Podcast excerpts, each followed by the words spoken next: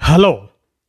కానమూకు కథావచనం మోహనవచనం పరిజ్ఞాన హితబాండం శ్రోతలకు ఆహ్వానం నమస్కారం. చదవతగునెవరు రాసిన తదుపరి చదివిన వెంటనే మరొక పలువురికి వినిపింపబూనినా అదియే పరిజ్ఞాన హితబాండమౌపో మహిళ మోహనవచనమై విరాజిల్లు. పరిజ్ఞాన హితబాండం లక్ష్యం ప్రతివారీ సమాచార హక్కు ఆస్ఫూర్తితోనే ఇప్పుడు జన విజ్ఞాన వేదిక సౌజన్యంతో నిఖలస్ కోపర్నికస్ అనేటువంటి అంశాన్ని ఇప్పుడు మీ కానమోకు కథావచన శ్రోతలకు మీ కానమోకు స్వరంలో వినిపిస్తాను. వినండి. నికోలస్ కోపర్నికస్ గురించిన సమాచారం ఇక వినండి. నికోలస్ కోపర్నికస్ సూర్య కేంద్ర సిద్ధాంతం. ప్రాచీన ఆస్ట్రానమీ ఆధునిక ఆస్ట్రానమీగా రూపాంతరం చెందటం కోపర్నికస్తో మొదలైంది. మానవుడి ఆలోచన విధానంలో విప్లవాత్మక మార్పుకు కోపర్నికస్ ప్రతిపాదించి సూర్యకేంద్ర సిద్ధాంతం దారి చూపింది. నికోలస్ కోపర్నికస్ పద్నాలుగు వందల డెబ్భై మూడు ఫిబ్రవరి పదిహేడున పోలెండ్లో జన్మించాడు. పది సంవత్సరాల వయసులో కోపర్నికస్ తండ్రి మరణించాడు. పద్దెనిమిది సంవత్సరాల వయసులో క్రాకో విశ్వవిద్యాలయంలో చేరాడు. అక్కడ కోపర్నికస్ బాగా ప్రభావితుడయ్యాడు. మృదు స్వభావి అయిన కోపర్నికస్లో జ్ఞానదాహం పెరిగింది. అతని అల్మరాల్లో చాలా పుస్తకాలు చేరాయి. పద్నాలుగు వందల తొంభై ఆరులో బొలోగ్నాకు వెళ్ళి క్యానాన్లా మూడు సంవత్సరాలు చదివాడు.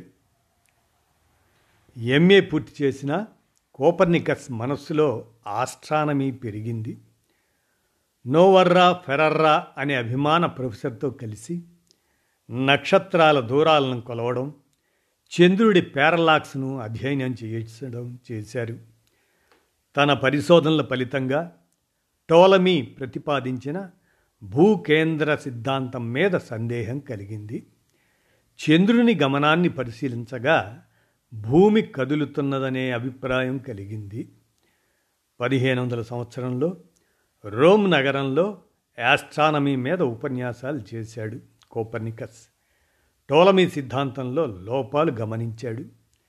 నాలుగు సంవత్సరాలు పాడువా విశ్వవిద్యాలయంలో మెడిసిన్ తత్వశాస్త్రాలు అధ్యయనం చేశాడు. యాస్ట్రానమీలో పరిశోధన అతన్ని ఆకర్షించింది. పదిహేను వందల మూడులో క్యానన్లా దానిలో డాక్టరేట్ పొందాడు. పోలెండ్కు తిరిగి వచ్చి మెడిసిన్ను ప్రాక్టీస్ చేస్తూ పేదలకు వైద్య సేవలు అందించాడు. వాటర్ పంపును రూపొందించి నీటిని ఎత్తుకు పంపాడు. డబ్బు మీద పరిశోధన చేసి గ్రాషంలాను ప్రతిపాదించాడు. పంతొమ్మిది వందల పన్నెండు వరకు రాజకీయాలతో సంబంధం కలిగి ఉన్నాడు. పదిహేను వందల పన్నెండు వరకు. పదిహేను వందల తొమ్మిదిలో నక్షత్ర పరిశోధన చేసి తన సిద్ధాంతాన్ని కొద్దిగా వివరించాడు. గ్రహగమనాలు సూర్యుడిని సూర్యుడి చుట్టూ తిరుగుతున్నాయని భూమి విశ్వకేంద్రం కాదని ప్రాథమిక భావనలు వ్యక్తపరిచాడు. పదిహేను వందల పదిహేడు వరకు రాజకీయాల్లో తీరిక లేని కోపర్నికస్ తన పరిశోధనను కొనసాగించాడు. పదిహేను వందల ముప్పై వరకు తన ప్రముఖ గ్రంథాన్ని రాస్తూనే ఉన్నాడు. పదిహేను వందల ముప్పై ఒకటిలో మార్టిన్ లోదర్ కోపర్నికస్ను కొత్త నక్షత్రవేత్త అన్నాడు. పదిహేను వందల ముప్పై తొమ్మిదిలో రేటికస్ అనే గణిత శాస్త్రవేత్త ప్రయాన్బర్గ్కు వచ్చి నూతన అభిప్రాయాలను ఆమోదించాడు. పదిహేను వందల నలభై రెండులో అతి కష్టం మీద కోపర్నికస్ నుంచి ఆయన సిద్ధాంత రచన కాపీని పొంది ప్రచురించే ఉద్దేశంతో విట్టెన్బర్గ్కు వెళ్ళాడు. లూథర్ మెలాంగ్థాన్ వీటిని వ్యతిరేకించారు. మెలాంగ్థాన్ దాని ప్రచురణను ఆపాలని న్యాయ అధికారులకు రాశాడు. రెటికస్ పలు ప్రయత్నాలు చేసి ప్రచురణ చేయించాడు.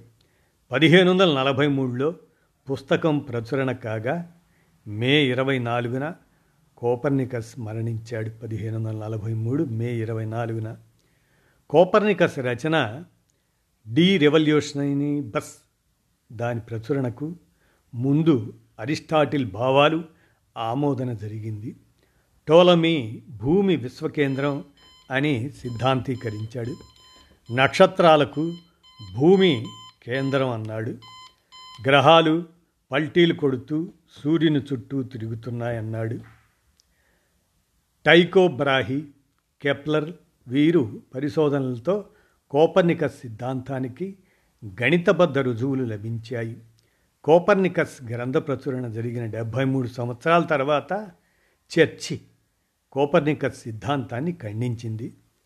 ఈనాడు కోపర్నికస్ భూకేంద్ర సిద్ధాంతం వైజ్ఞానిక చరిత్రలో ఒక మహా విప్లవమే అని గుర్తించారు.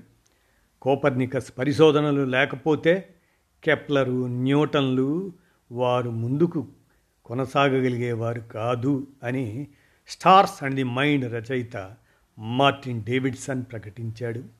పదహారవ శతాబ్దం చివరకు కోపర్నిక సిద్ధాంత ప్రమాదాన్ని చర్చి గుర్తించింది. కోపర్నిక సిద్ధాంతాన్ని కొనసాగించి బహుళ విశ్వాన్ని ప్రతిపాదించిన బ్రూనోను పదిహేను వందల తొంభై మూడులో అరెస్టు చేసి పదహారు వందల సంవత్సరం ఫిబ్రవరి తొమ్మిదిన దహనం చేసి శిక్ష విధించారు ఆయన్ని. మానవ వైజ్ఞానిక విప్లవంలో కోపర్నిక సిద్ధాంతానిది ఒక మహా విప్లవం అని నికోలస్ కోపర్నికస్ గురించినటువంటి